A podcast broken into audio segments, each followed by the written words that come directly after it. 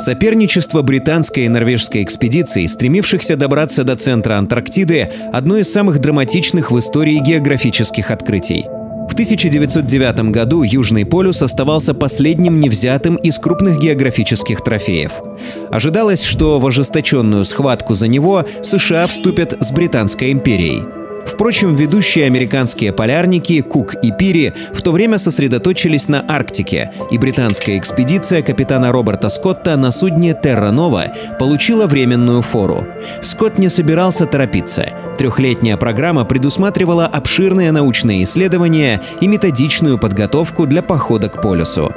Эти планы были спутаны норвежцами, Получив сообщение о покорении Северного полюса, Руальд Амундсен не захотел быть там вторым и тайно направил свой корабль «Фрам» к Южному. В феврале 1911 года он уже принимал британских офицеров в лагере на леднике Росса.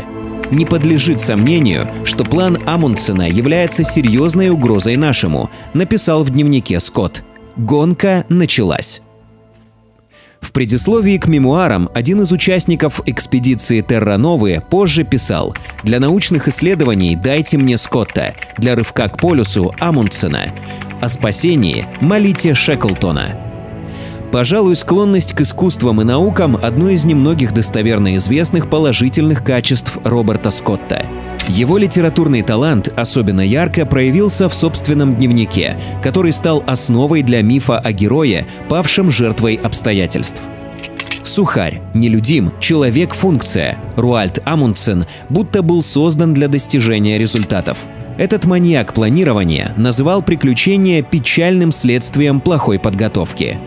Состав экспедиции Скотта потрясал полярников того времени численностью – 65 человек, включая команду Террановы, 12 ученых и кинофотооператора Герберта Понтинга. В поход к полюсу отправились пятеро. Капитан взял с собой кавалериста и конюха ОЦ, начальника научной программы Уилсона, своего помощника, завхоза Эванса и в последний момент моряка Бауэрса – Именно это спонтанное решение многие специалисты считают губительным. Количество еды и снаряжения, даже лыж, было рассчитано только на четверых. Сборная Амундсена могла бы выиграть любой из современных зимних ультрамарафонов. С ним в Антарктиде высадилось 9 человек. Никаких работников умственного труда. Это были прежде всего физически крепкие мужчины, обладавшие набором необходимых для выживания навыков – они хорошо ходили на лыжах, многие умели управлять собаками, имели квалификацию навигаторов и только у двоих не было полярного опыта. Пять лучших из них пошли к полюсу. Путь упряжкам Амундсена прокладывал чемпион Норвегии по лыжным гонкам. Как и все норвежские полярники того времени, Амундсен был сторонником изучения эскимосских способов адаптации к экстремальному холоду. Его экспедиция одевалась в анараки и сапоги-камики, усовершенствованные на протяжении зимовки. Любую полярную экспедицию без меховой одежды я назову неадекватно экипированной, писал норвежец. Напротив, культ науки и прогресса не позволял Скотту воспользоваться опытом аборигенов.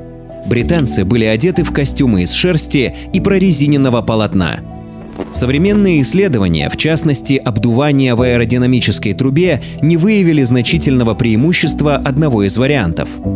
Тактика Амундсена была одновременно эффективной и жестокой.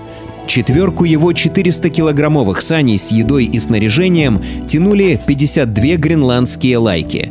По мере продвижения к цели норвежцы их убивали, скармливали другим собакам и ели сами. То есть по мере уменьшения груза транспорт, в котором больше не было необходимости, сам превращался в еду. В базовый лагерь вернулись 11 лаек. Сложный транспортный план Скотта предусматривал использование моторизованных саней, монгольских пони, подстраховку упряжками сибирских лаек и финальный рывок на своих ногах. Легко прогнозируемый провал. Сани быстро сломались, пони умирали от холода, лаек было слишком мало – на многие сотни километров британцы сами впряглись в сани, причем нагрузка на каждого достигала почти центнер. Скотт считал это скорее преимуществом. В британской традиции исследователь должен был прийти к цели без посторонней помощи.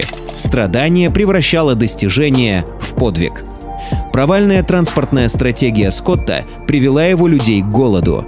Волоча на своих ногах сани, они значительно увеличили длительность путешествия и количество необходимых при такой физической нагрузке калорий.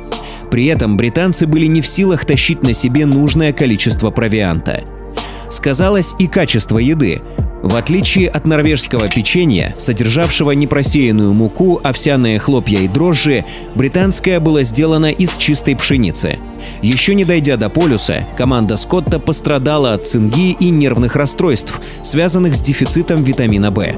Ей не хватило еды на обратную дорогу и не хватило сил, чтобы дойти до ближайшего склада. О питании норвежцев достаточно будет сказать, что на обратном пути они стали выбрасывать лишнюю еду для облегчения саней. Расстояние от норвежской базы до полюса равнялось 1380 километрам. На ее прохождение команде Амундсена потребовалось 56 дней. Собачьи упряжки позволили увезти более полутора тонн полезного груза и создавать по ходу склады запасов для обратной дороги. 14 декабря 1911 года норвежцы достигают Южного полюса и оставляют там палатку Пульхейм с посланием королю Норвегии о покорении полюса и просьбу Скотту доставить его по назначению. Путь домой очень далек, случиться может всякое, в том числе и то, что лишит нас возможности лично сообщить о нашем путешествии. На обратной дороге сани Амундсена стали быстрее, и команда попадает на базу через 43 дня.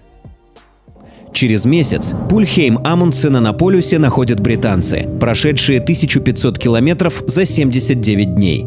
Разочарованные, голодные и больные, они еще 71 день бредут назад к побережью. Скотт и два последних его выживших спутника умирают в палатке от истощения, не дойдя до очередного склада 40 километров. Осенью того же 1912 года палатку с телами Скотта, Уилсона и Бауэрса находят их соратники из экспедиции Террановы. На теле капитана лежат последние письма и заметки, в сапоге хранится письмо Амундсена к норвежскому королю.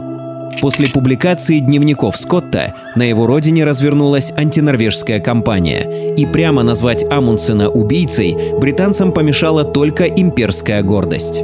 Впрочем, литературный талант Скотта превратил поражение в победу, а мучительную смерть его спутников поставил выше идеально спланированного рывка норвежцев. Как можно равнять деловую операцию Амундсена и первоклассную трагедию Скотта, писали современники. Первенство туповатого норвежского моряка объясняли его неожиданным появлением в Антарктиде, сорвавшим планы подготовки британской экспедиции и неблагородным использованием собак – Гибель джентльменов из команды Скотта, по умолчанию более сильных телом и духом, объяснялась несчастливым стечением обстоятельств. Только во второй половине 20 века тактика обеих экспедиций была подвергнута критическому разбору, а в 2006 году их снаряжение и рационы были проверены в максимально реалистичном эксперименте BBC в Гренландии – Британские полярники и в этот раз не достигли успеха. Их физическое состояние стало настолько опасным, что медики настояли на эвакуации.